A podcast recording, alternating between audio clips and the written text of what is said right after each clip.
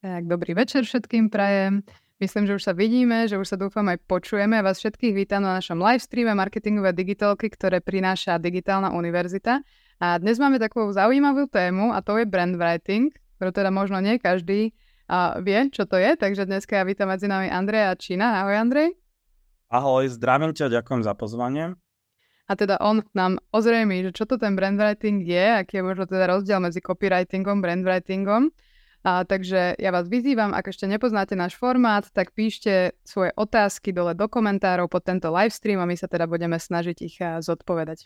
Ja te teda úplne v skratke na úvod predstavím. Andrej teda a je strategy director kreatívnej agentúry Core for Advertising a teda si aj zakladateľom Brand Writers, o tom nám možno môžeš povedať trošičku viac o chvíľku. A teda ty sa zaoberáš, začínal si ako copywriter, ak sa nemýlim, že naozaj už si veľa rokov vo pachu a zameriavaš sa vyslovene aj na, tie, na také tie, že stratégia spojená s kopy. Takže dneska naozaj je to uh, povolený host na túto tému a budem rada teda, keď nám o tom povieš viac. Kľudne začni tým, že čo sú vlastne brand writers a možno tam z toho vyplyne aj, že čo to vlastne ten brand writing je, alebo prečo sa na to zameriavate, čo to vlastne, čo to môže značkám priniesť. Uh-huh. Uh, tak uh, ako si dobre povedal, ja som v podstate začínal ako copywriter a hneď po absolvovaní kuchárskej školy. A um, v podstate ako som išiel časom, hej, tak som ako keby prešiel na to kreatívne rejiteľa a v podstate som sa asi tak od polky svojej tej rady začal venovať aj stratégii. A vždy som brdal ako keby do obidvoch um, častí, preto som aj v podstate asi pred dvoma rokmi vlastne už upustil trošku od tej kreatívy v, v Corfor a začal som sa venovať čisto stratégii. No a ja ako celý život mám vzťah k textu a či už vlastne v pracovnom alebo v osobnom živote, keď píšem knižky, poviedky a takéto veci. No a v podstate som sa začal tak zaoberať uh, posledných asi tých dvoch rokoch viac s tým copywritingom kvôli tomu, že som si tak uvedomil, že tá téma je hĺbšia, ako som k nej aj ja osobne uh, veľa rokov vlastne pristupoval. A som tak začal tým rozmýšľať, že aká je úloha vlastne textu v dobe, ktorá sa považuje za vizuálnu, digitálnu a okolo vlastne tejto doby sa namotáva rôzne veľa takých mýtov, hej, o tom, že texty už netreba, a teda, a teda, vizuál stačí. No a ja som si tak aj všímal, že veľa značiek sa ako keby tak vyprázdňuje a tá duša vlastne odchádza, lebo ten vizuál nedokáže tú dušu tej značke úplne vybudovať. A tak som si povedal, že založím vlastne značku, ktorá sa bude špecializovať na tvorbu a propagáciu seniorného copywritingu, ktorý sa v podstate volá brand writing a že budem robiť aj takú osvetu ohľadne toho, že ako dneska v podstate um, začať pripomínať, že aké je dôležitosť a význam vlastne toho, toho textu a že text môže byť aj identitou značky. Mm-hmm. A ty si teraz spomínal, že ono to tak eh, ako keby odchádza, že máš nejaké číslo alebo niečo, že uh, čo je dôležitejšie, či vizuál alebo ten text, alebo že ako, ako sme na tom dnes, napríklad oproti tomu, ako to asi vyzeralo kedy si nejakých 60 rokov, že to boli pomaly články, väčšinou tie reklamy?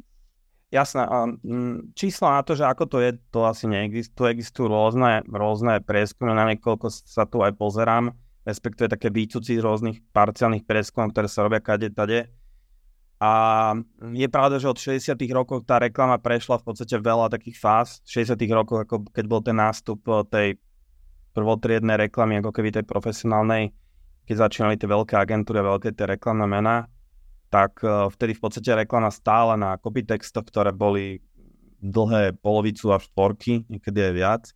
A logicky to súviselo vlastne s možnosťami vizuálov, tlače a tak ďalej a potom v podstate to prechádzalo do, do vlastne toho, že ten vizuál posilňoval tú reklamu, textu ubúdalo.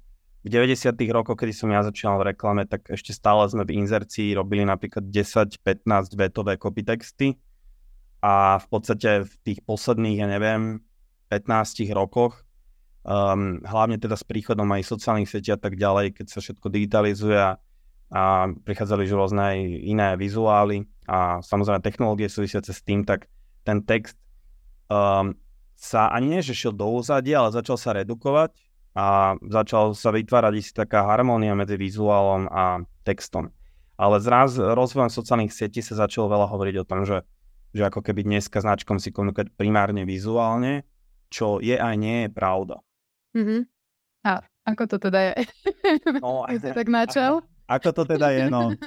Takto. Um, sú rôzne také, hovorím, indikatívne prieskumy, ale v podstate samozrejme naznač, všetko naznačuje tomu, že, že vo všeobecnosti mladšie generácie e, preferujú obraz alebo reagujú viac na obraz. Čo je pravda, ale na druhej strane to aj nie je pravda, pretože každý prúd zo sebou prináša, prináša protiprúd a súčasne sú niektoré prieskumy, ktoré indikujú, že paradoxne ľudia najviac oceňujú na reklame čoraz viac a viac, um, že um, napríklad, že čím dala akože, to mám, že helpful informations mm. a či bola napríklad zábavná a tak ďalej. Hej, a napríklad to nevždy urobíte obrazom.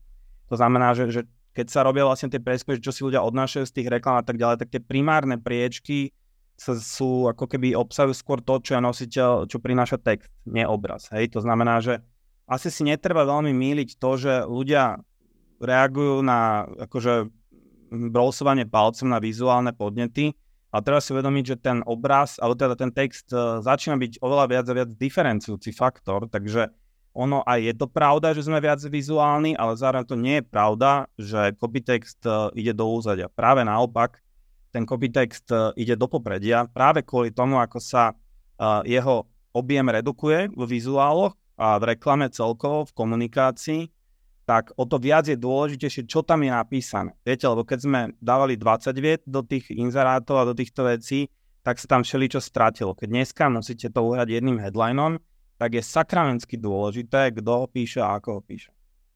To je ťažšie oveľa urobiť ten kratší text. Takže ja napríklad častokrát hovorím, že je to doba vizuálna, ale v podstate uh, súčasne je to doba copywritingová. tak možno keď to tak otočím, vieš si predstaviť, že mohla by značka fungovať aj vyslovene, že bez vizuálov, že len tým textom? Hmm, neviem, či sa to dá, že úplne. Myslím si, že značka potrebuje komunikovať aj vizuálne, ale mnoho kampaní známych, veľkých si vystačilo aj s textom, ale asi si vystačilo aj preto, lebo mali vybudovaný ten brand a osobne si že brand sa čisto textovo nedá budovať, ale kľudne sa dá budovať tak, že, uh, že prevažuje povedzme text, to sa dá. Ale um, samozrejme budovanie značky a tým pádom ako keby aj, aj tá práca s tou mierou tých jednotlivých signálov, vizuálov a textov uh, je rôzna, je to dlhodobá záležitosť. Mm-hmm. A teda poďme ešte k tomu slovu brand writing, že trošku viacej to tak rozluštiť. A ty si teda spomenul, že je to taký seniornejší copywriting, ale čo všetko ako keby do toho spadá, alebo čo musí splňovať ten brand writing? No ono, ja vlastne teraz otváram také témy na rôznych prednáškach a napríklad, že nechcem nikoho uraziť, ale častokrát, keď browsujem tými skupinami rôznymi na Facebooku a zaoberajúci si marketingom a tak ďalej, tak uh, si všímam, že keď niekto tam napíše takúto klasickú, že hľadám služby copywritera, tri normostrany, hej, tak hneď sa tam no, vlastne naskočujú odpovede, že ja spravím SK a podobne takíto ľudia, ktorí um, sú asi copywriteri, to je jasné, ale napríklad, že keď si pozriem portfólia a tak ďalej, tak častokrát zistujem, že veľakrát sú to ľudia, ktorí nemajú vlastne prax veľkú, hej.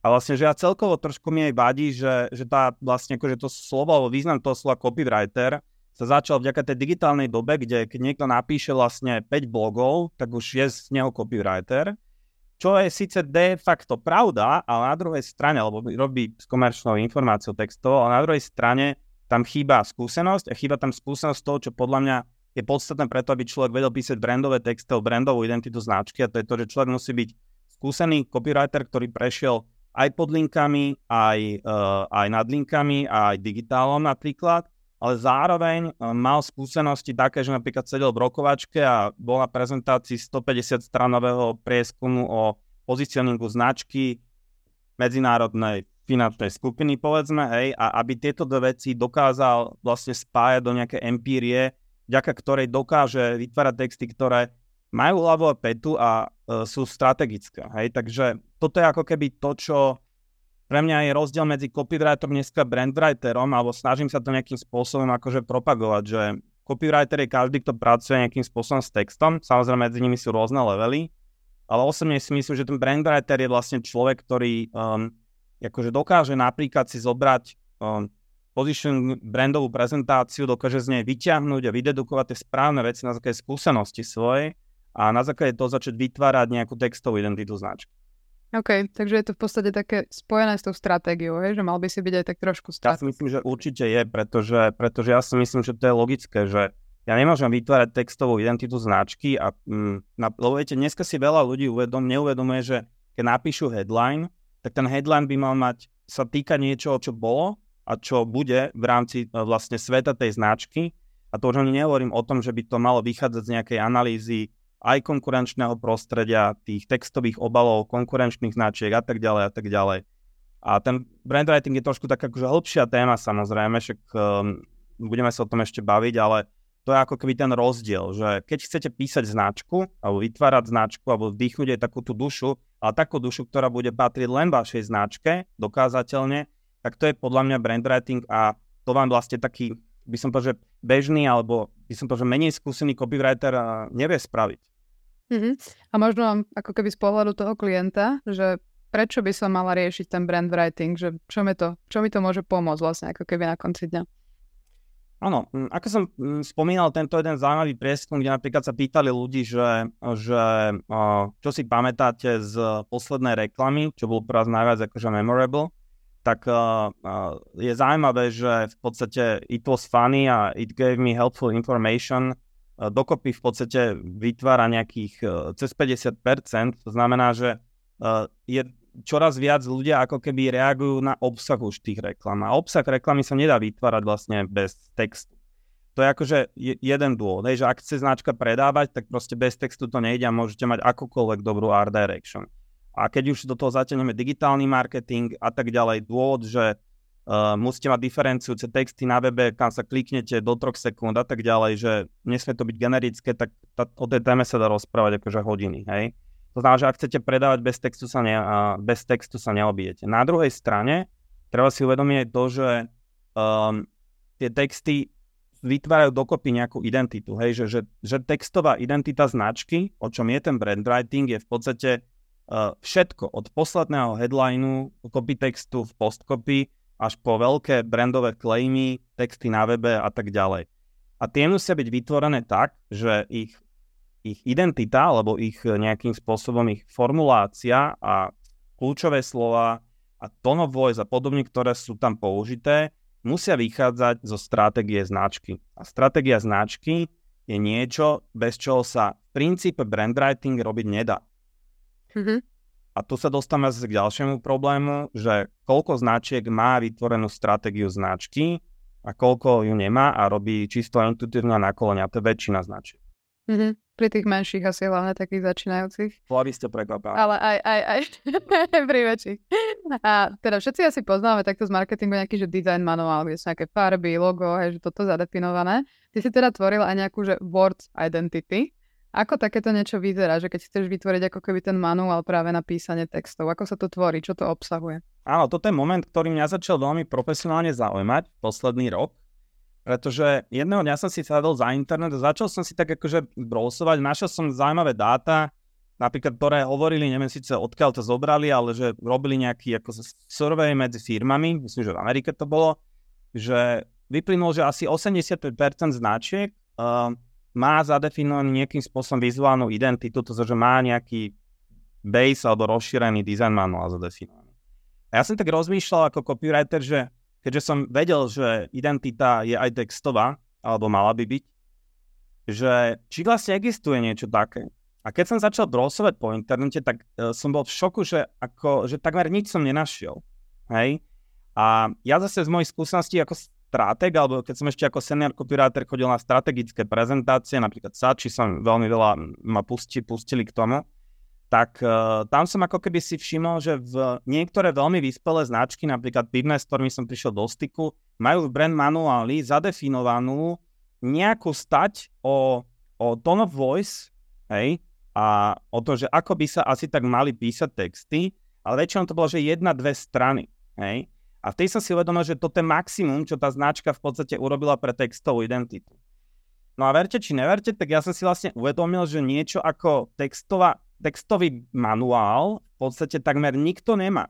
A bol som zrazu úplne šokovaný, lebo som si vlastne uvedomil z mojej skúsenosti z digitálu, že uh, o čo viac robíte postov a týchto digitálnych, akože rýchlo obratkových proste vecí, o to viac je podstatné v podstate sa oddeliť. A, a tak som si povedal, že pokúsim sa vlastne priniesť na slovenský trh vlastne, mm, my to tak v reklame radi rozprávam, že ako prvý a Word manuál, a ten Word manuál je v podstate produkt, ktorý teraz nejakým spôsobom akože vyvíjame. Um, riešim to s jednou prieskumnou agentúrou.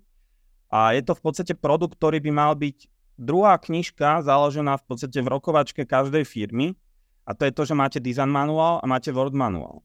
A ten Word manuál je, je, je veľmi zaujímavý koncept, pretože on nehovorí iba o tom, že, že aha, používate takéto kľúčové slova, ale tam máme v podstate taký akože postup toho, že ako ho vytvoriť, čo by mal obsahovať. Že obsahuje napríklad, že analýzu textového sveta tej značky, uh, jej konkurenčných značiek, to znamená, že definujeme nejakým spôsobom, že čo sa hovorí v danom segmente a ako sa to hovorí.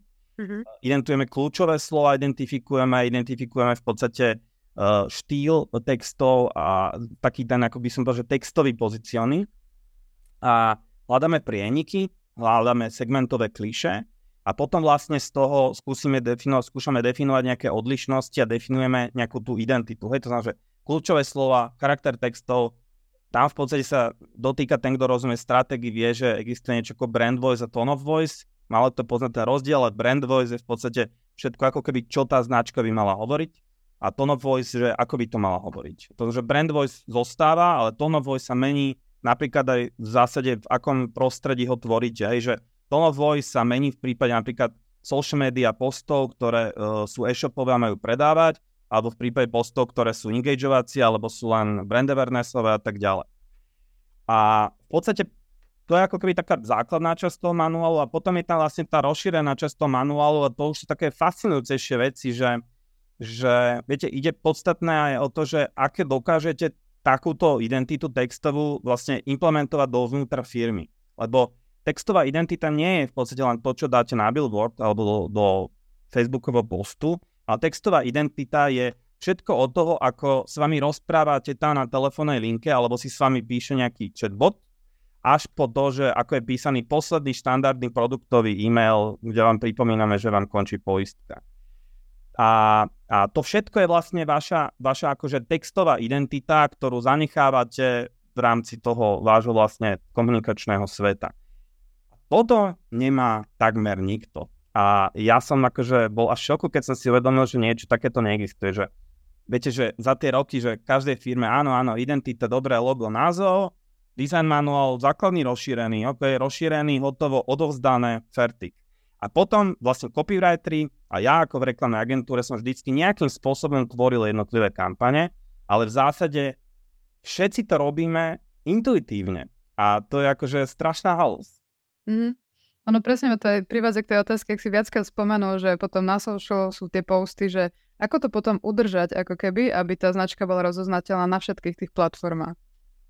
No takto, ono, ono viete, v podstate tu sa dostávam, vrátim sa k téme ako keby tej seniority, tej seniority tých copywriterov, že ja napríklad, keď som bol v agentúre, staršie ešte a mal som zverené niektoré značky, tak ja som si nejakým spôsobom vzhľadom na tie moje skúsenosti, ako keby už, a tým, že som chodil na strategické prezentácie, preskumy a tak ďalej, že ja som si nejakým spôsobom už strážil to, čo píšem a snažil som sa to mať akože veľmi zjednotené a, a zo stratégmi sme predsa len vedeli nejak, nejak tie veci kormidlo. Takže by som povedal, že ten level toho brandwritingu bol na takých, ja neviem, 70%, hej. Pokiaľ ale mm, majú nejakí ľudia klientov, menšie agentúry, menších klientov, uh, kde je tá štruktúra agentúrna je potom proste iná, tak si myslím, že to ten ako keby ten, tá miera toho profesionálneho brandwritingu tam akože zásadne uh, klesa. To som ako keby chcel tomu dodať. No a akým spôsobom to, to strážiť, že viete, 90% problému je personálne. Uh, teraz akože nechcem nikoho uraziť, ale, ale vo väčšine prípadov vo firmách uh, pri zmene personálneho obsadenia nejakej kľúčovej pozície častokrát prichádza k zmenám a, a menia sa v podstate, v podstate sa menia agentúry, hej, lebo v podstate niekto si stále na predstavenstve hovorí, že musí každé dva roky meniť proste agentúru, lebo Boh vie prečo, to nechce rozoberať. A potom v podstate sa vymení agentúra. Každá agentúra príde s novým konceptom, pretože veľmi radi máme, keď robíme veci, ktoré sú naše, o ktoré sa môžeme podpísať. A tá kontinualita sa veľmi ťažko akože dodržiava. To znamená, že aj keď sa niečo zásadné ako keby vymyslí a naplánuje, tak tá značka, tá drvanlivosť toho v tej značke je veľmi krátka. A toto je veľký problém, že poznám len málo firiem, kde dokázali v podstate tá štruktúra toho tých riadiacich pracovníkov udržiavať tú kontinualitu, tú strategickú, hej.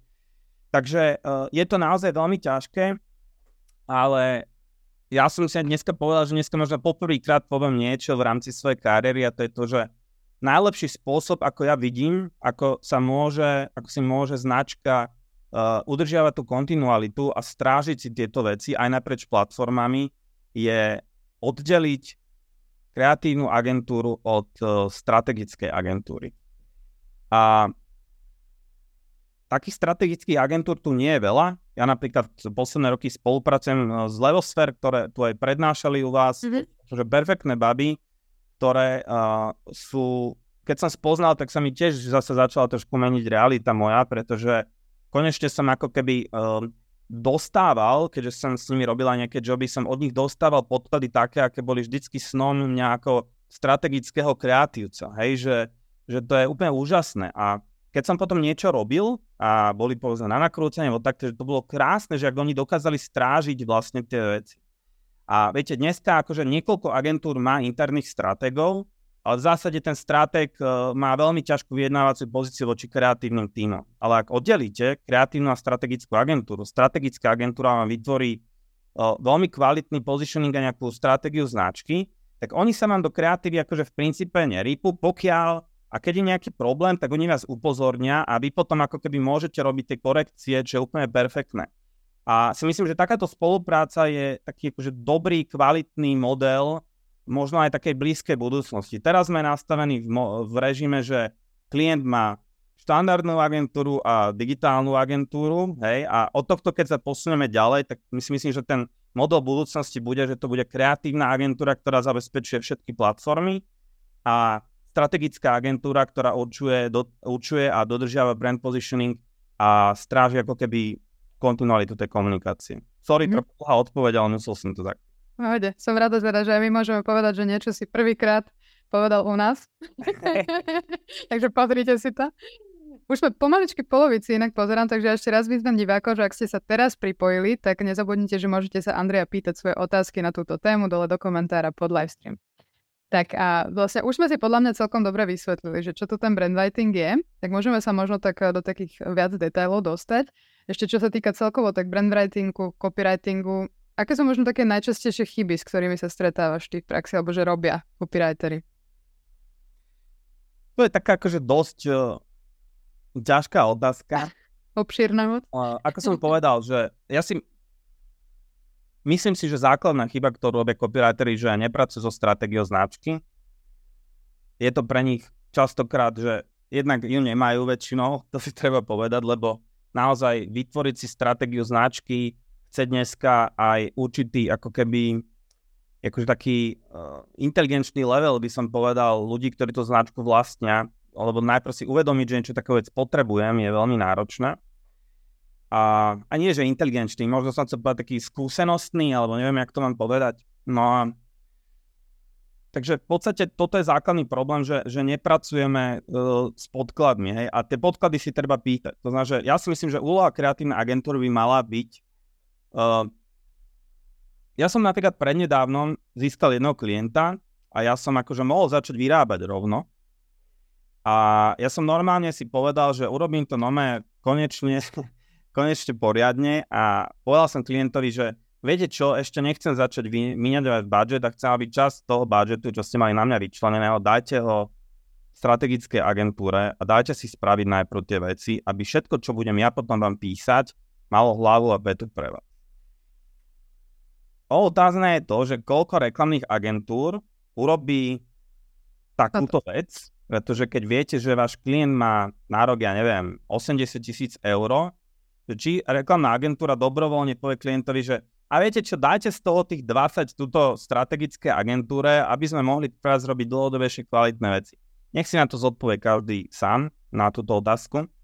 Takže by som povedal, že základná chyba je vlastne toto, lebo z toho potom vyplýva, že keď to nemáme, tak in general ja si myslím, že 90% toho, čo sa tu píše, a to som si tak začal uvedomať v poslednej dobe, sú pomerne intuitívne texty.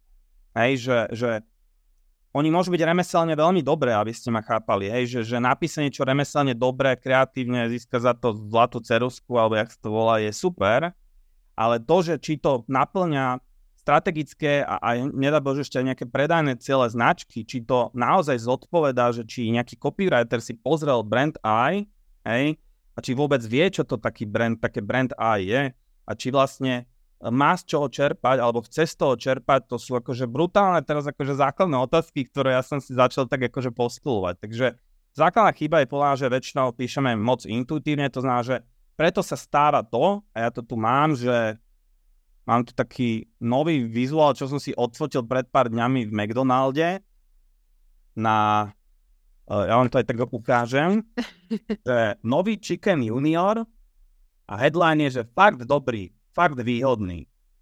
Hej.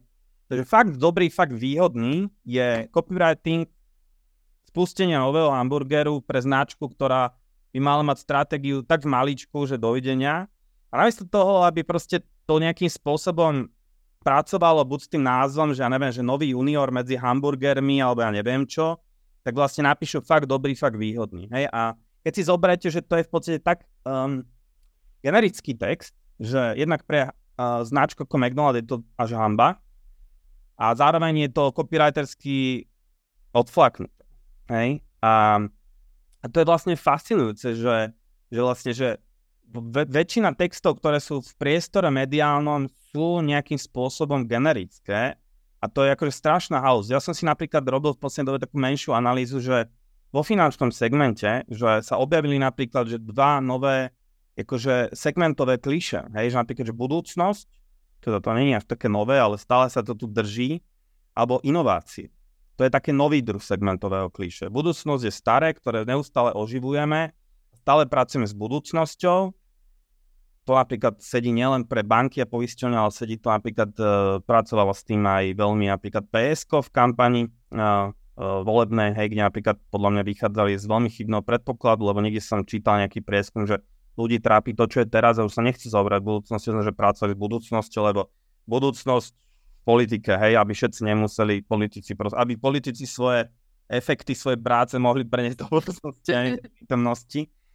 Uh, takže toto sú ďalší problém, že, že vlastne, že o čo menej strategicky tvoríme, o to viac generické, generických textov na v priestore. A potom urobíme obrovskú kampaň, ktorá je o budúcnosti alebo inováciách a strašne sa tešíme z toho, aké je to super. A super to nie je, pretože tak ako v digitále existuje niečo ako banerová slepota, o čom ste už asi tu už miliónkrát rozprávali, rovnako verím tomu, že existuje niečo aj ako textárska alebo textová slepota. Že v momente, ak vidíte niekde niečo, že, že prichádza budúcnosť, alebo vaša budúcnosť bude jasná, alebo ja neviem, budúcnosť bude vaša, verte si a všetky tieto veci, je otázne, čo sa deje potom v mysli toho človeka, keď náhodou v rámci pár mesiacov uvidí od v jednom segmente vlastne uh, tieto kľúčové slova troch rôznych spoločností. Mm-hmm. Takže tak.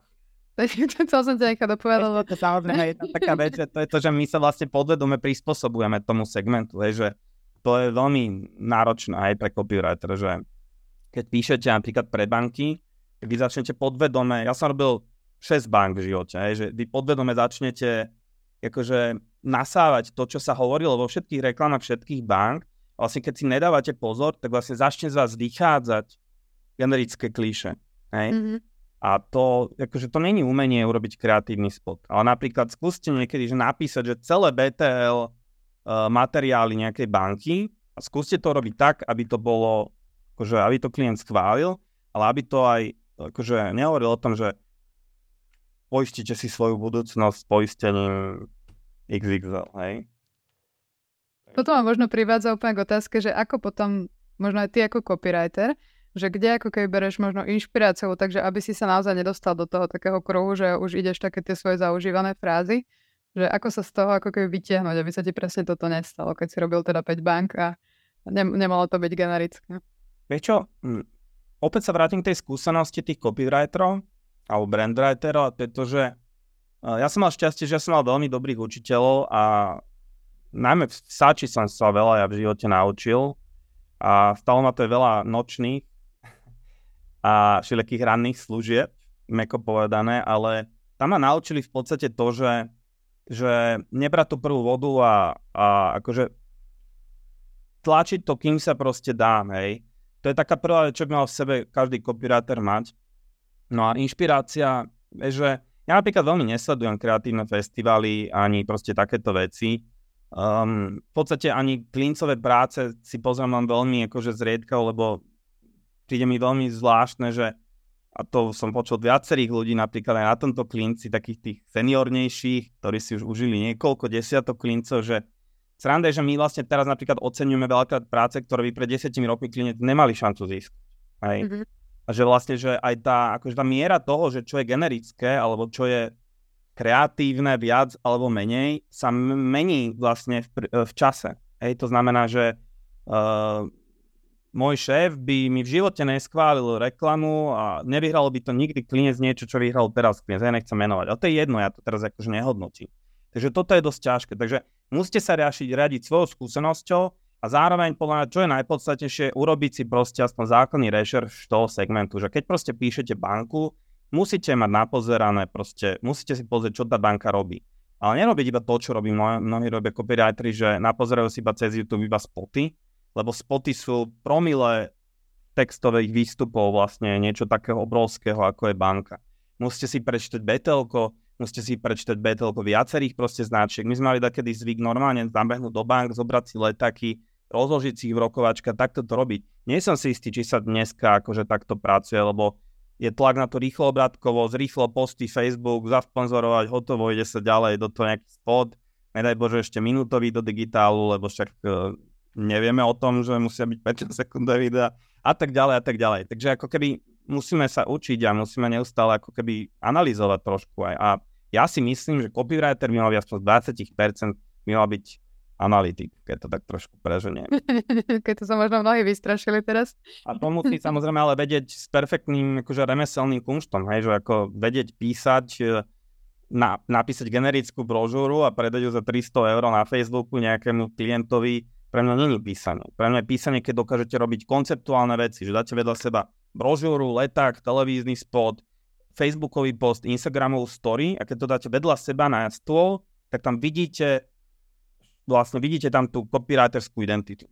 Tedy to mhm. tam, to je vlastne seniorné písanie, to je brand writing. OK, super.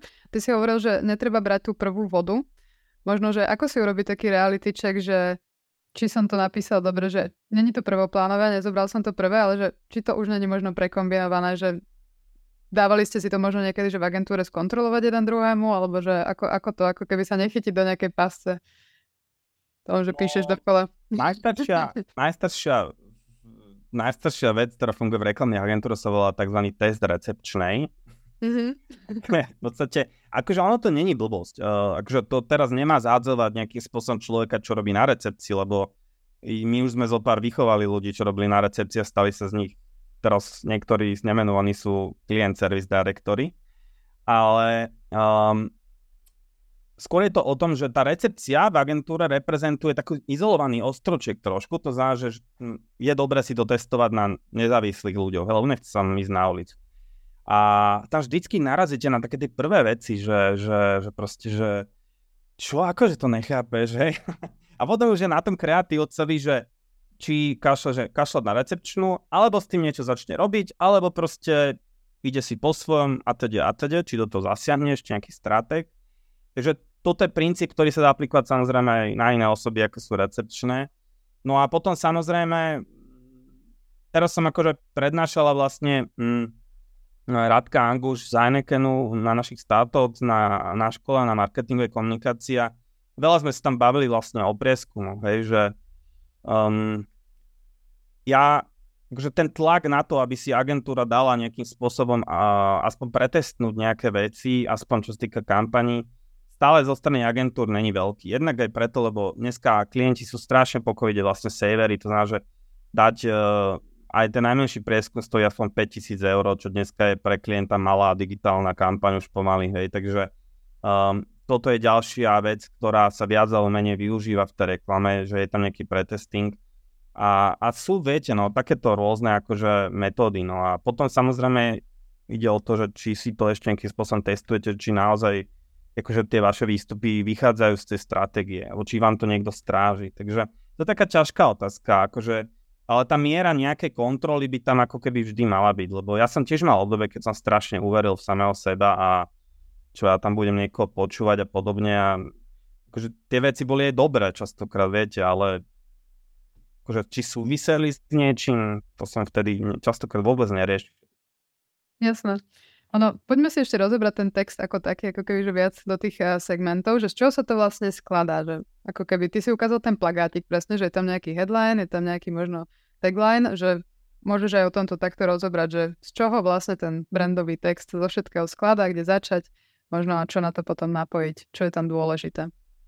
Tak uh, občas školím takéto, že som veľa klientov ako keby má v tom ešte taký guláš, lebo však aj v agentúra sú to rôzne, hej, napríklad, že dneska headline, tagline, clay, slogan, hej, že to sú veľakrát, niektoré sú trošku archaizmy, niektoré sú, je to také milné, hej, ale akože tá základná výstavba ako keby býva vždycky, že máte nejaký claim značky, hej, to sa, že just do it, máte nejaký headline alebo slogan, čo je synonym, v podstate len headline sa prebral z novinárčiny, čo je v podstate ten dneska v tej dobe, najmä tej browsovacej digitálnej, v podstate to je ťažiskový text, hej, lebo niekde tu mám aj nejaké, nejaké dáta o tom, že počkajte, je to mám, tuto mám, že um, 8 z 10 ľudí si napríklad v digitálnom príspevku akože prečíta uh, nejaký slogan alebo tagline, alebo proste nejaký hlavný takýto nejakú vetu, hej, ale vlastne potom akože väčšina z nich už nečíta vlastne ani ďalej. To znamená, že tá rovina tých headlineov je extrémne dôležitá, to je čo som povedal na začiatku, že, že, že proste, že dneska sú texty není menej dôležité, ale je ich menej a o to viac sú dôležité. Hej? Takže um, headline alebo slogan sú proste fakt, že extrémne dôležité veci. A dnes je to veľmi ťažké, lebo to znamená, že my copywriteri musíme do toho headlineu vobchať aj emóciu, aj nejaké rácio, aj nejaký diferenciujúci faktor a to je veľmi ťažké. Hej. Preto ja najradšej mám kombináciu uh, headlineu s nejakým subheadlineom, to je väčšinou tak tá menšia vetička, hej, že ja neviem, ja teraz som nechcem vymýšľať, proste ne, tak, dobrý. hlavnú vetu, alebo jak mali, ja neviem, pri, pri, pri Fernete, hej, že takto si robia selfie dospelí a subheadline bol, že stačí na to dozrieť. Hej. Uh, takže v podstate toto sú nejaké také, potom aj samozrejme copy text, hej, alebo v digitálnej dobe, uh, v prípade uh, sociálnych sietí je to post copy a tak ďalej. Takže to sú nejaké takéto terminus technicus, ale v podstate sa dá povedať, že najpodstatnejšia je kombinácia uh, claimu a headlineu. Uh, claim je slogan značky, ktorý väčšinou trvá najdlhšie, hej, mení sa až väčšinou s nejakým pozicioningom alebo repozicioningom značky a dá sa k nemu pristúpať rôzne, ale napríklad vždy som zastanca toho, aby claim sa dal nejakým spôsobom rozvíjať, hej, lebo podľa mňa, keď tie strešné wordingy značky, že headliny a to, čo na billboardoch alebo v tých obrázkoch zalomené ako tá hlavná veta pri produktoch a tak ďalej, nejakým spôsobom nerozvíjajú minimálne esenciu toho claimu, tak ten claim je podľa mňa napred, hej, lebo je to iba nejaký proste prázdny statement. Rád uvádzam ten príklad, um, kedy sa veľmi pekne, keď sme ešte takto robili Orange, tak myslím Barnett vymyslel vlastne, um, ak sa nemýlim, dúfam, že si tam nepamätám zle, uh, Orange, že um, deň môže byť krajší s Orangeom, alebo tak že deň môže byť krajší a vlastne vymysleli ten rotačný princíp toho slova deň, hej, že bolo, že festival môže byť krajší, e, zážitok z hudby môže byť krajší, e, ja neviem, e, mobilný, zážitok s mobilným internetom môže byť krajší. Hej, že, že vlastne vznikla taká mapa, že vlastne Claim vyjadroval vlastne umbrelu positioning značky, ktorý vychádzal z nejakej stratégie, bla, bla, proste prieskumy a tak ďalej. A v podstate vedeli to roztopiť potom do všetkých strešných wordingov v rámci akýkoľvek aplikácií, čiže robíte uh, keywording na pohodu alebo na mobilný internet alebo proste niečo také. A to sa mi nie veľmi páči. Ja som veľký zástanca toho. Samozrejme, ten spôsob, ako môžete rozvíjať claim, nemusí byť len takto doslovný, že úplne pracujete doslova s tým sloganom, ale tá esencia by mala byť, eh, hej, že keď máte Nike Just Do It, tak potom je jasné, že vaše wordingy by mali byť také skôr ako keby direct responseové, to že buď niekoho vyzývate k niečomu, aktivizujete ho, signálnu sústavu a tak ďalej. To znamená, že, že to je rozvíjanie vlastne esencie claimu. A to znamená, že copywriter alebo brandwriter musí vedieť, že čo je claim, z čoho vznikol a prečo vznikol, znamená, že z akej stratégie musí vidieť tú brand mapu, musí tomu rozumieť. A ak je zmysel značky, že just do it, čo je obrovský mega koncept, ktorý by sme sa všetci pokakali z tej stratégie, keby sme ju videli, tak musí chápať, že v akomkoľvek možno až poste, ktorý robí na nejakú, že na tej ulici sa bude diať Adidas Streetball, hej, tak uh, Adidas som teraz premiešal ale proste, že sa bude robiť nejaký športový event, tak by mal byť jeho hlavný headline aktivizačný tak, aby rozvíjal ducha toho Just Do It. Hej, takže toto sú vlastne tie veci, ktoré, uh, ktoré vlastne vedia robiť tí ľudia, ktorí rozumejú, hej, že boli aj pri kreatíve, aj pri tej značke. Podľa že bežní copywriteri, takí tí, ja ich volám, že internetoví, tam ešte častokrát nedozreli, možno aj preto, lebo si neviem, um, neprešli agentúrami, neprešli sil, predsa len koľko kreatív to sa dostane k prezentáciám brandových prieskumov. Viete, to je, zoberte si to, že to môže byť zo 100, ja neviem, 5, hej, takže, takže preto ako keby, aj keď sa ne, ja častokrát um, vtipne vstupujem do tých diskusí v tých skupinách, že keď niekto tam rieši oceňovanie copywritingu za normostrany, tak ja sa to tak smejem, že že vlastne um, ak je výstupom vlastne toho, že digitálny svet sa posúva k tomu, že skúsenosť copywritera 10 ročná, 15 ročná sa bude merať uh, 250 eurami za normostranu, tak to je vlastne, uh, to už potom naozaj sa na to slovo copywriting výrazne devalvuje. To je tá známa konštanta, hej? Áno, áno, áno. áno. Bulgáriho konštanta. Nechcela som menovať, ale dobré, že tu. Ty si spomenul teraz ten direct response, uh, tak mi to napadá presne, že aké je to direct response copywriting? Lebo to je vyslovene asi, že dá sa o tom uh, rozprávať, že ako sa s tým dá pracovať? Direct response copywriting uh, sú hlavne ako keby, sú ako keby štýl copywritingu, ktorý nejakým spôsobom aktivuje tú prvú signálnu sústavu človeka. Uh, tak ako psychológie, povedzme, že boju alebo uteč, tak direct response väčšinou sú vlastne buď otázky alebo výkričníky, alebo teda výzvy, hej, imperatívy, uh, kde vlastne značky, akože je napríklad dokázané, že častokrát otázkový headline alebo otázka dokáže, a nielen v reklame, dokáže človeka uh, aktivizovať viac ako napríklad uh, vyzývacia veta, čo je zvláštne, pretože asi to vychádza vlastne z toho, že ľudia sú už zvyknutí rozdiel proti minulým dobám je v tom, že uh, ľudia už vedia, čo je to reklama, že už je to demaskovaná, hej, že, že ľudia vedia, že mi niečo predávate. To znamená, že viac od, uh, radšej odpoviem na otázku, hej, alebo otázka je psychologicky sugestívna. Väčšinou uvádzam príklad uh, KitKat, hej, že, že um, Uh, teda takto, KitKat dakedy mal otázku, že have a break, have a KitKat, oni potom odstránili, tuším, v nemali, oni mali výkričník a ten dali preč. Teraz majú otázku. Áno, a, a nie, nemajú, nemajú, nemajú. Ale uh, Snickers, Snickers mal vlastne, že začal vlastne robiť s takým tým sugestím, že hunger, hej, že, že keď hovoríte o hlade, tak je dokázané, že keď stačí, že vám niečo ukážem, začnú vám tie sliny. A tak funguje text, hej, to znamená, že nielen obraz. Takže keď oni začali robiť to hunger, are you hungry, hej, a tak ďalej, a celé tie kampe, že keď si hladný, nie si to ty, tak vlastne zistilo sa, že, že častokrát, že ten uh, slogán otázkový vlastne aktivizuje ten hlad, hej, čo je super. A, a potom pri niektorých prípadoch napríklad výkričníkové fungujú viac, ale zároveň pri niektorých zase menej. Hej, že kúp si hypotéku, keď dáte s výkričníkom, tak je to samozrejme, si poviete, že chodte do faka, hej, ale keď e, dáte niečo také, že nechceli by ste bývať konečne lepšie, Rozdiel je to v tom, keď dáte bývate lepšie s bodkou alebo s výkričníkom s otáznikom. Takže direct response copywriting znamená, že vaša mysel by mala v istom kontexte špecifického produktu a toho správne zvoleného direct response uh, modelu uh, vyvolať nejakú okamžitú reakciu. Hej? Či už je to takéto podvedomé slintanie tela alebo duše. Mm-hmm.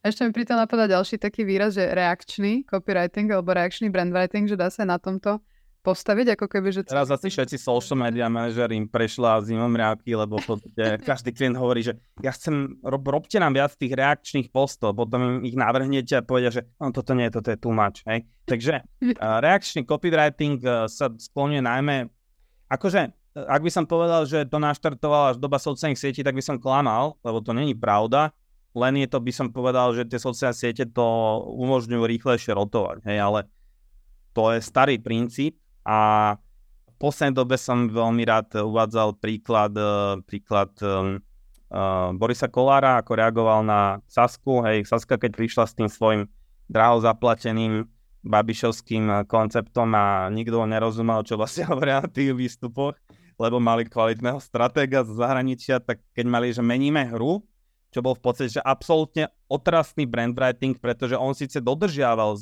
takúto značku Richarda Solika, že, že on vlastne v kuse mení hru a je nezodpovedný, tak oni mu samozrejme copywritersky totálne ešte viac posrali celý ten billboard, lebo vlastne povedal, že áno, on je ten pako, ktorý naozaj akože každú vládu zničí.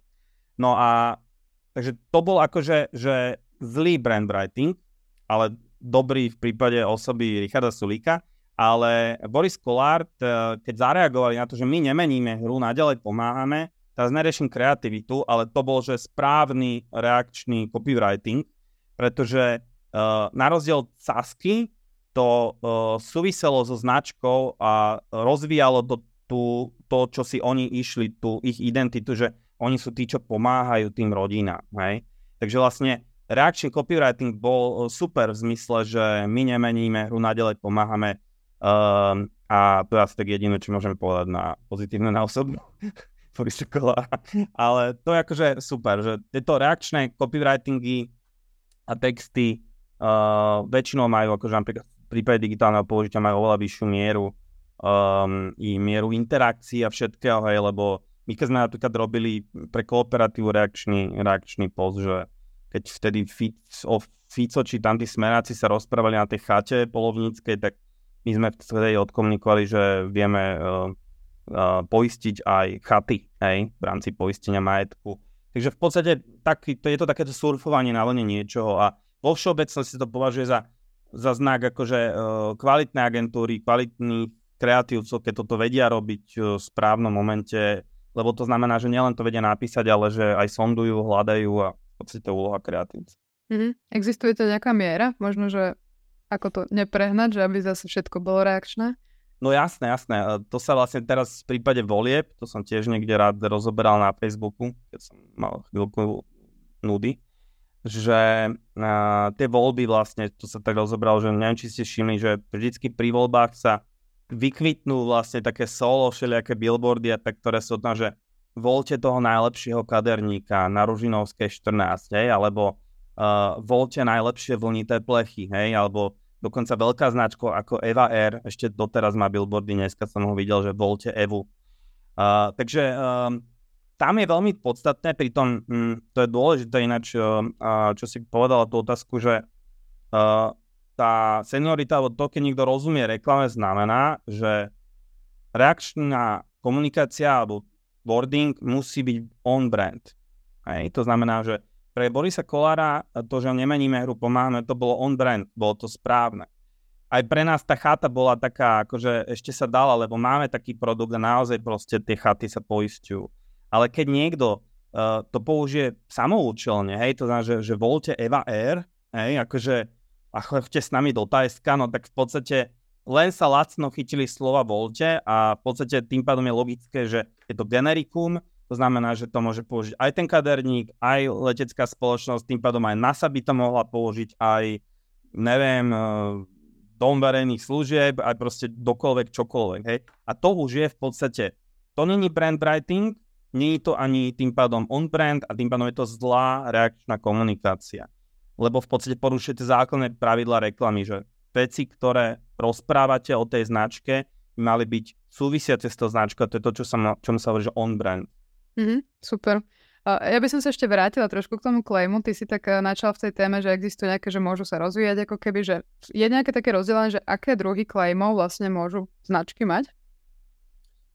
Uh, akože v podstate nie sú nejaké také oficiálne ale akože definície, ale uh, ja som teraz pracoval niekde a, a sú teda, napočítal som asi nejakých 10 druhov, hej, ale mm. som ich asi viac, že také tie vyzývacie, hej, to napríklad, že, že to môžu byť presne také tie just do it, to je, že aktivizuje vás ten claim. Potom sú tie otázkové, napríklad where do you want go today, čo bol takedy ten Microsoft, tuším, Microsoft, Uh, a to sú presne tie otázky, že kam by si chceli ísť, hej, že kamoško, uvedomuješ si, že máš vlastne nekonečné možnosti vďaka nášmu niečomu, hej. To sú akože veľmi efektívne veci, podstate efektívnejšie, častokrát menej nebezpečné ako tie imperatívy. Uh, potom sú také provokujúce, uh, tam akože sú také niektoré, že v zmysle, že či máš na to, hej. Uh, potom sú také tie dynamické, ja to nazývam, to sú tie, ktoré sa presne môžu meniť, pracovať s nimi, že, že claim môže v podstate byť, um, viete, myslím, že sú niektoré značky, ktoré majú dokonca, že nemajú jeden stabilný claim, že majú vlastne nejaký claim vo viacerých podobách používajú súčasne v tom rámci toho svojho komunikačného ekosystému. Uh, áno, potom sú také, že privlastňujúce, že, že das auto, hej, že vy si vlastne privlastňujete celú kategóriu. Hovoríte, že jediné auto je to auto, to vaše auto, hej, že to mal Volkswagen, tuším, veľmi, veľmi pekné. Potom sú také tie stupňujúce, neviem, či si pamätáte tie reklamy na ORF, keď sa videli tie piva, že good, best, gus, hej, že ako keby lepší, najlepší, neviem aký, hej, že to sú, to sú také, také zvláštne, ale už trošku zastaralé. Potom sú vymedzujúce klejmy, kde máte think different, to je akože jednoznačné, hej, že uh, kedy proste atakujú zase tú vašu signál sústavu, že uh, uvažuj different, pretože ty sám chceš byť predsa different a naražujú v podstate na to naše ego, hej, to znamená, že každé ego nám hovorí to, že, že ja som, hej, ja som proste nejaký unikátny, ako spieva Mária Čírová.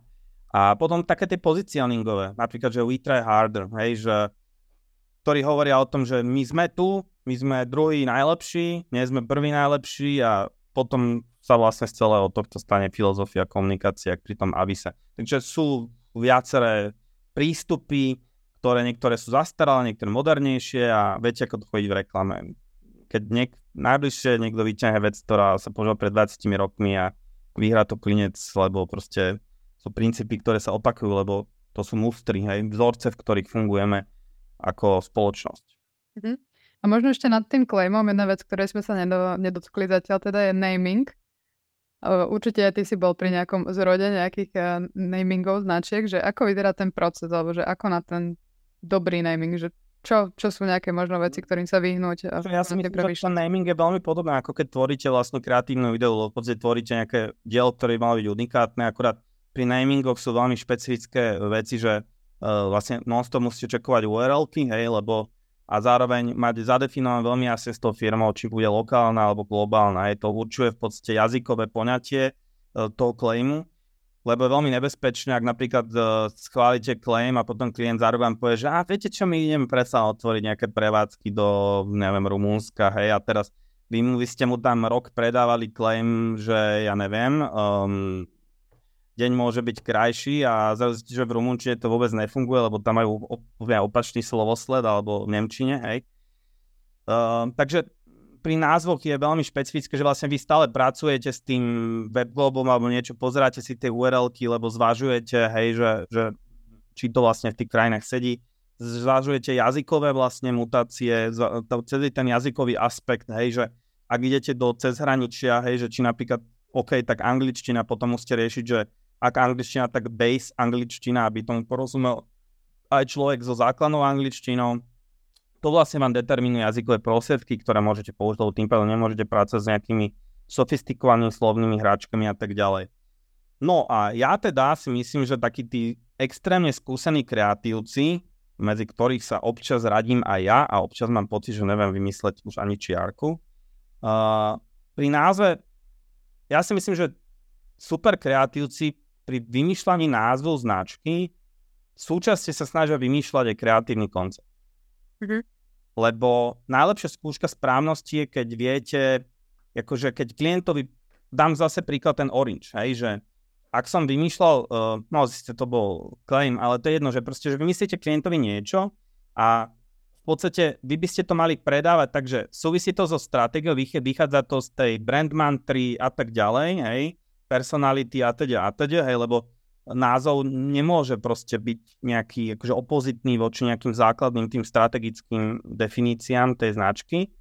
A, a v podstate vy potom musíte klientovi urobiť skúšku správnosti. Skúška správnosti znamená, že ako sa tá značka napríklad chová komunikácii, že či sa nejak chová. Napríklad Orange sa absolútne nechová. Oni si podľa mňa vtedy povedali, že to asi vyplývalo z nejakých tiež výskumov, že niečo, že väčšina firiem asi sa volala niečo, že niečo tel, hej, tak si povedal, že pôjdu úplne oranžová kocka. Ale to je napríklad typ názvu, ktorý, viete, že mm, sa s ním nikdy nepracuje ani nepracovala. Dokonca ja som, čak ja som Orange robil 8 rokov, uh, celú digitál, že aj sme zakladali sociálne siete, že Uh, napríklad tam bolo, že don't, hej, že s Orange sme nikdy nemohli pracovať ani s tým slovom, mm-hmm. ani s, ani s, a už vôbec nie s pomarančami a tak ďalej.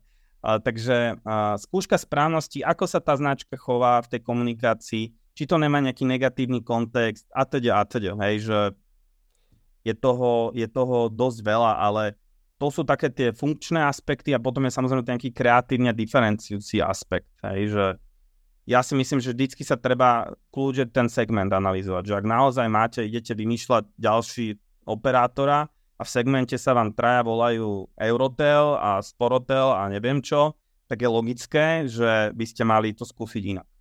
Mm-hmm. Možno, keď toto spomínaš, tak je dobré, ako keby keď som v nejakom segmente tam ako keby spomínať v tom názve tú kategóriu, že dajme tomu, že burger, tak budem nejaký burger, alebo no, niekedy úplne to, toho odísť niekedy to je dôležité a ja si osobne myslím, že preto vlastne značka, keď vzniká, tak vzniká komplexne, že ja väčšinou rád pracujem v kombinácii, že názov, logo a claim. Hej, že ideálne ešte nejaká rozvíjanie do komunikácie, lebo viete, uh, v podstate celá seniorita v reklame spočíva iba v tom, že, že skúsení ľudia dávajú veci do kontextu. Neskúsení ľudia tvoria solo veci. Hej? ak vymýšľam ja nejaký názov značky, tak nikdy nejdem klientovi prezentovať, že tak bude sa to volať Orange a potom stichnem a poviem, že páči sa, hej. Ja vždy najprv musím povedať, čo to vychádza, musím povedať, že ako s tým budem pracovať, musím povedať, že či ten claim bude dopovedávať napríklad ten názov. Lebo napríklad, vieš, že keď máš napríklad, že no, novú sieť, to som minule dával, to nejaký taký, niekde také školenie, že máš novú sieť uh, burgerární, ak si povedala, a fast foodu, tak máš vždy viacero možností, ako k tomu pristúpiť.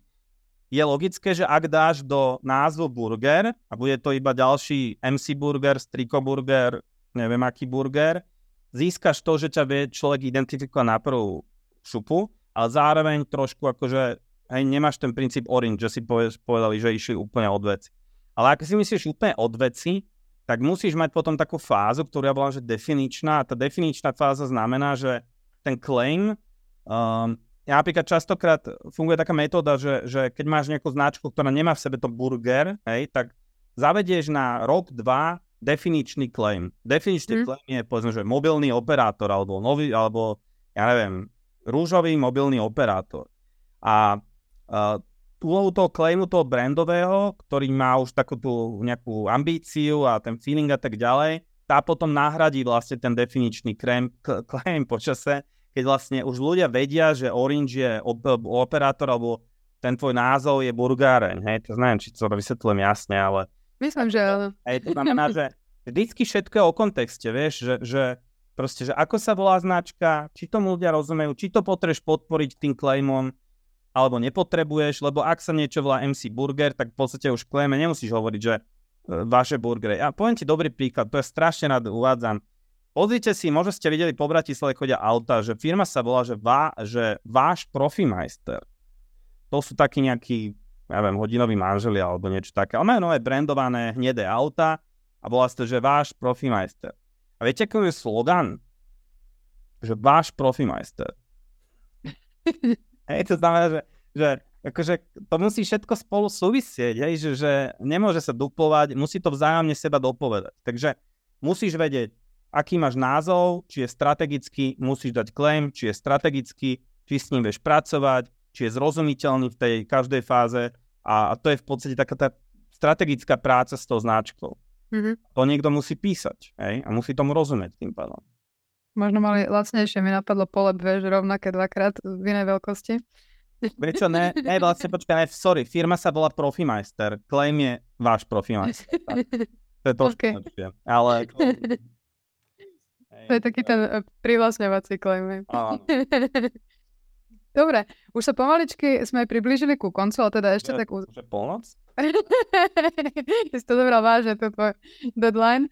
Ale ešte poďme tak uzatvoriť tú tému, že možno z pohľadu tej agentúry, že keď si teda vyberáš ako keby niekoho, kto ti má písať tie texty, tak uh, aké kritéria pri tom zvážiť, že aby potom si to mal naozaj takže dobre, dobre spravené a vyhol si sa všetkým tým chybám, ktoré sme tu dnes vymenovali. Myslíš, že ako si mám vybrať ako klient, ako keby agentúru možno, že čo si všimať, alebo toho dodávateľa možno nie agentúru, ale keď chcem spolupracovať s copywriterom a nadvezovať nejakú spoluprácu, tak možno, že čo zvážiť pri tom výbere. Asi sú dôležité potreby toho klienta, hej, že akože napríklad, keďže ja riešim špecificky, že copywriting, tak uh, teraz nechcem akože, aby som sebe nahrieval polievočku, ale že tak asi nebudem oslovať full servisovú agentúru, hej, že ako keby o čo väčší máte komplex, o to síce je tam viacero tých ľudí, ale prax znamená, že tí ľudia sa venujú každý deň x jobom, hej, proste Hej, ale na druhej máte, strane máte nejaký servis, možno väčší a teda a teda.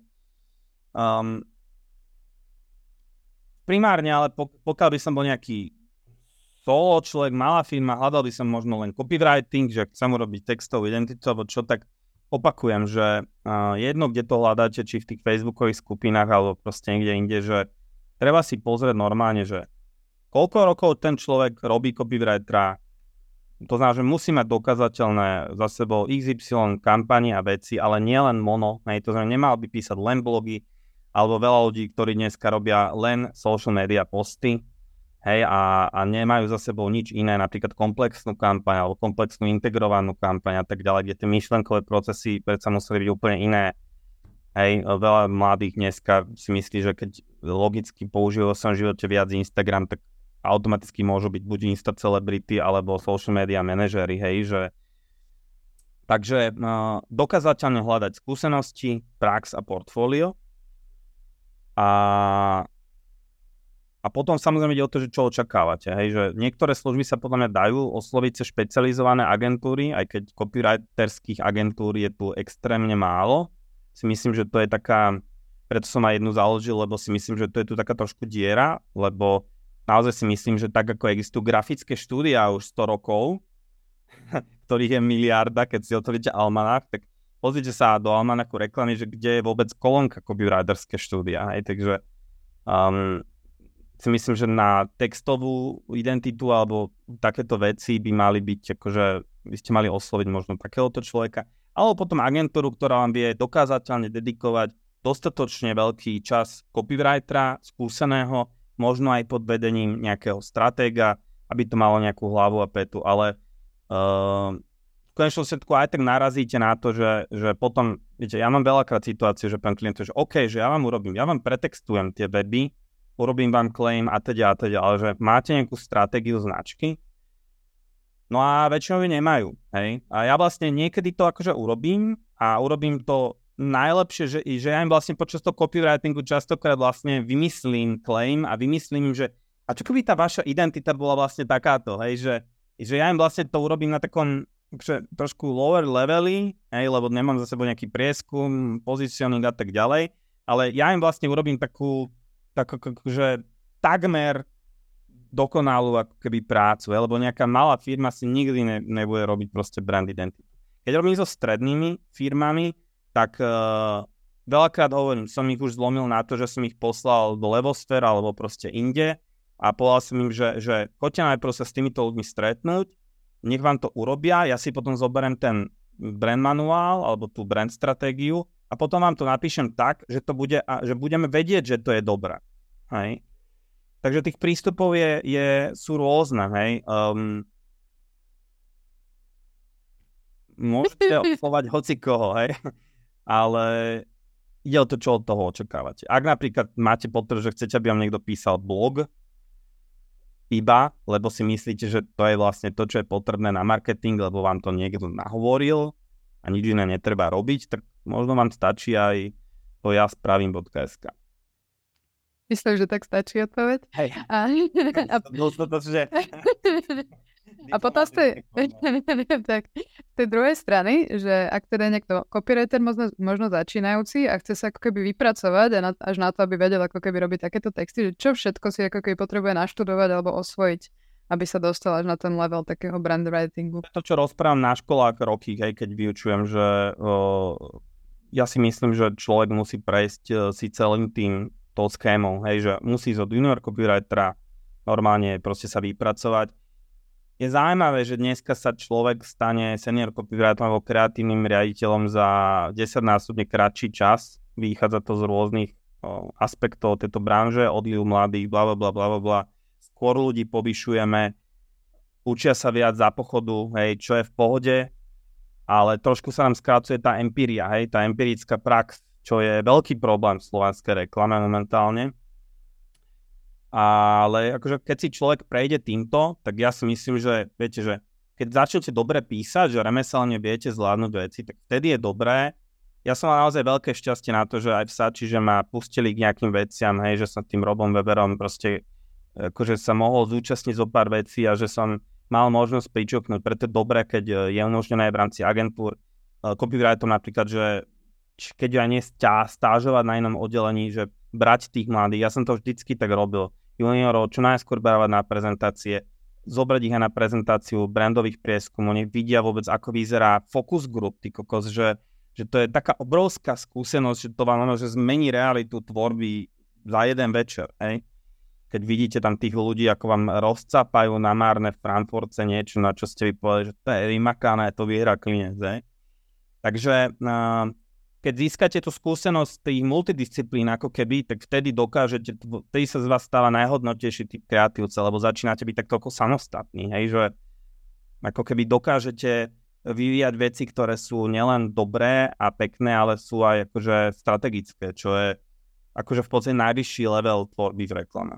Mm-hmm. Dokáže toto možno aj nejaký freelancer, alebo vyslovene potrebuješ byť v agentúre, aby si sa Jasné, vec. Akože pozri sa, dneska napríklad super, že zase napríklad, že ja keď som začínal, tak neboli nejaké digitálne univerzity, hej, a, a, a, a tých školení, hej, napríklad my ideme robiť teraz druhý rok školenie marketingové pre najväčšie, pre neziskový sektor, že dneska je zase výhoda, že ľudia majú väčšiu možnosť. Samozrejme je ťažšie pre nich selektovať, že nevedia, že čo si mám vybrať, že digitálnu univerzitu, alebo kreatív akadémii, alebo uh, dohodnúť si individuálne školenie s Marekom Šulíkom, alebo proste ja neviem, hej, že uh, niekedy je problém aj to, keď máte príliš na výber, že ľudia nevedia, fakt nevedia. Preto akože idú do projektu ako napríklad digitálna univerzita, lebo je tu nejaká garancia kvality a môžu si tam niečo vybrať a je to predsa nejaká taká fáza ako keby škola, alebo je to škola, čo mám povedať.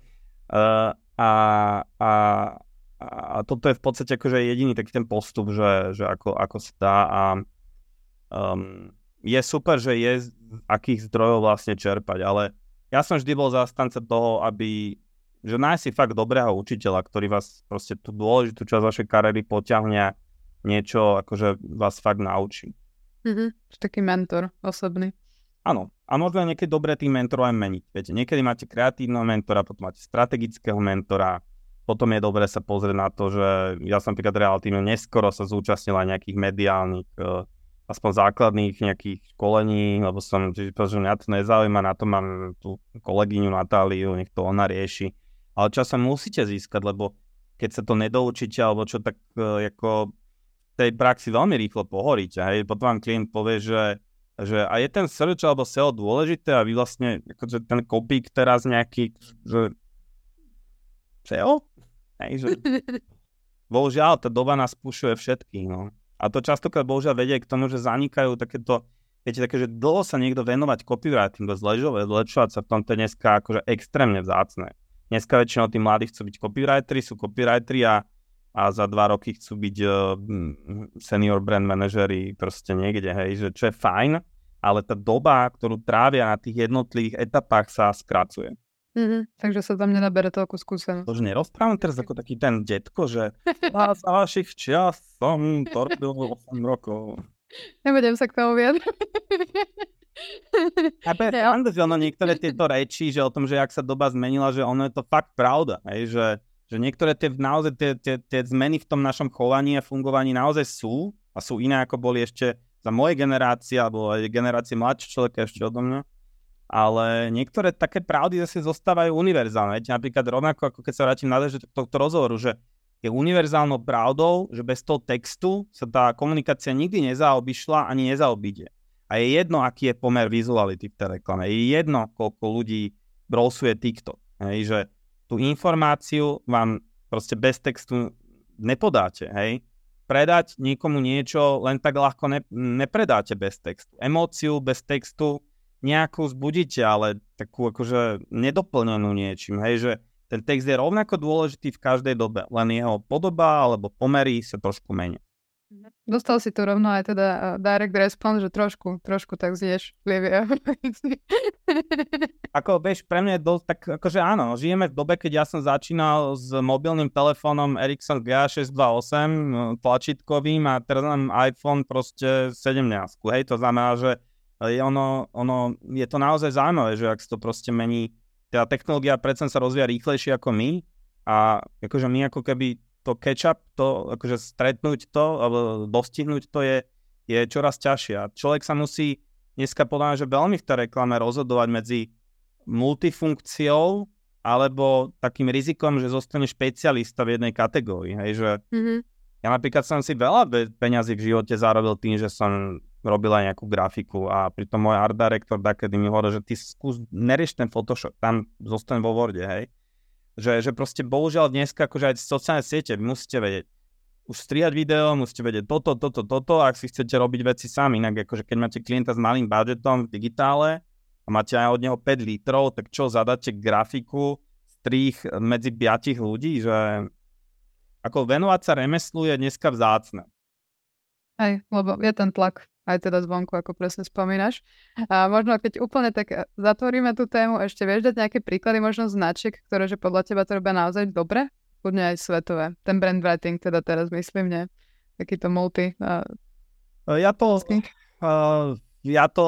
Uh, neviem, že podľa mňa, podľa mňa ja mám veľmi rád ten, ten um, Stella Artoa, ten, akože ja mám veľmi rád kvôli tomu, že oni sú vlastne ukážka toho, ako tu ich vlastne tú brand stratégiu tých 600 rokov brewering akože dokážu roztapať do každého jedného výstupu. Ja to tu aj niekde proste mám, lebo ja to mám vždycky po ruke, hej, že im iná značka povie, že, uh, že ja neviem, hľadáme sládka, hej, tak oni povedia, že hľadáme sládka, musí mať prax 600 rokov, hej. To znamená, že oni vedia ako keby to USPčko svoje proste uh, dávajú do hoci čoho a, a to je super. A ja som vlastne aj, minulé ma niekto nahneval na internete a hovoril o tom, že AI, nejaká firma dokonca hm, ponúka, že AI texty, marketingové a tak ďalej, tak som im napísal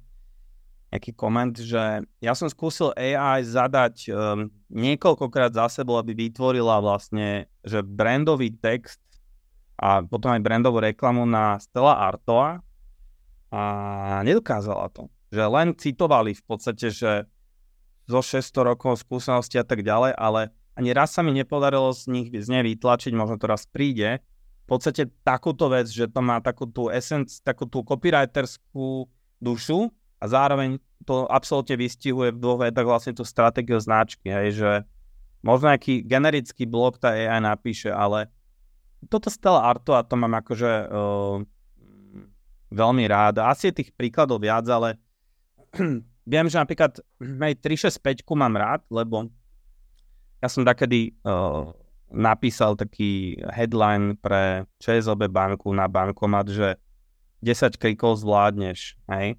keď sme mali komunikovať, že je to ľahké vyberať si z bankomatu, či také niečo. A som si všimol podľa dobe, že až 365 robila takú vec, že všimnite si, že oni vlastne ten brand writing majú potiahnutý až po uh, napríklad posledné screeny v bankomatoch, kedy sa pýtajú, že či si chcete vytlačiť papier alebo nie, že 365 na Slovensku podľa mňa, že má veľmi dobre zvládnutý uh, ten copywriting. Uh. Mm-hmm. A asi je veľa tých značiek, ja si teraz Jasné, ďakujeme za tieto dve. Možno úplne posledná otázka. Si spomenul to AI, často teda hovoria ľudia aj kreatívci, že im to pomáha tak na inšpiráciu, že možno čo tak baví teba, že čo rád čítaš, alebo čo ťa inšpiruje, že kde ešte hľadáš ty také nejaké slova, keď už s nimi toľko pracuješ? No, mm, ja tako, že tým, že ja píšem aj knihy, tak, uh, tak v podstate čítam veľa kníh, po väčšine sci-fi, lebo ako mm. kreatívec vždycky som mal v sebe tú potrebu unikať do iných svetov, čo je aj výhoda, aj nevýhoda pre bežný reálny život. A, a preto som my kreatívci v mnohých aspektoch života taký, akože, um, by som povedal, že nepoužiteľný. A reklamy, hovorím, že reklamy napríklad ja veľmi už nepozerám, že už mi to ako keby nedáva, lebo už vidím tam tie vzorce toho, toho opakovania sa, ale ja hlavne akože veľa čítam, veľa som aj čítal. Ja som podstate začal písať preto, lebo som veľa čítal od detstva a potom som písal všelijaké love letters s dievčatám a podobne a, a, a asi toto u mňa takto akože zišlo, hej, že ja si udržiavam ten kontakt s tou, a to je si myslím, že tiež dosť dôležité pre copywritera, že udržiavať si kontakt vlastne s tým slovom a písmom aj mimo tej komerčnej sféry, hej, že uh, poznám veľa copywriterov, ktorí napríklad že nečítajú veľmi knihy, hej, čo je veľmi zvláštne, že je to pre nich len takéto písacie remeslo a ja si myslím, že to spolu súvisí, že, mm-hmm. Mm, že udržiavať si kontakt, takže ja napríklad, keď píšem napríklad knihu alebo poviedku, tak uh, viete, že keď som to popríklad skúšal, tak ja som myslel, že ja som kopík, že uh, že to pôjde ľahko a zrazu som zistil, že neexistuje niečo ako univerzálna schopnosť písať, že nikto není až taký multiinstrumentalista, takže uh, to bola, bola to pre mňa veľká výzva, napríklad keď som začal trošku sa stiahovať z reklamného života a aj som odišiel z denného výkonu v agentúre vtedy, lebo som vyhorel a som si povedal, že čo budem so sebou robiť. A vedel som, že to písanie je to, čo mi ide najlepšie, no tak som si povedal, že tak idem skúsiť napísať knihu a, a podarilo sa mi to, ale bolo to veľké utrpenie akože bolo to ťažké a to bolo pre mňa veľmi príjemné cítiť, že je pre mňa niečo akože ťažké znova. Čo to ešte výzva. Hej, a myslím, že to spolu súvisí, že každý si musíme takto nejak udržiavať tú formu nejakej kreativity, hej, že to je jedno, niekto niečo namaluje, niekto napíše, proste, že ten kontakt s tou tvorbou musíme mať, lebo sme v podstate kreatívne bytosti. Akože všetci sme. Hej? A niekto to možno iba, neviem, kreslí si prstom do piesku, ale tá kreativita, s tým si musíte udržať kontakt. Super, ďakujem. Už sme teda asi úplne na konci. Ešte niečo, čo by si chcel svetu povedať, keď si tu? Posledná, úplne posledný vstup. Len, že milujte sa, množte sa. tak, tak múdro. Ja ti veľmi pekne ďakujem za tvoj čas a teda za všetko know ktoré si nám dneska odovzdal, že si prijal pozvanie a teda dúfam, že sa ešte uvidíme niekedy takto znovu. Ďakujem vám všetkým a príjemný večer ešte želám. Pekný večer všetkým. Dovidenia.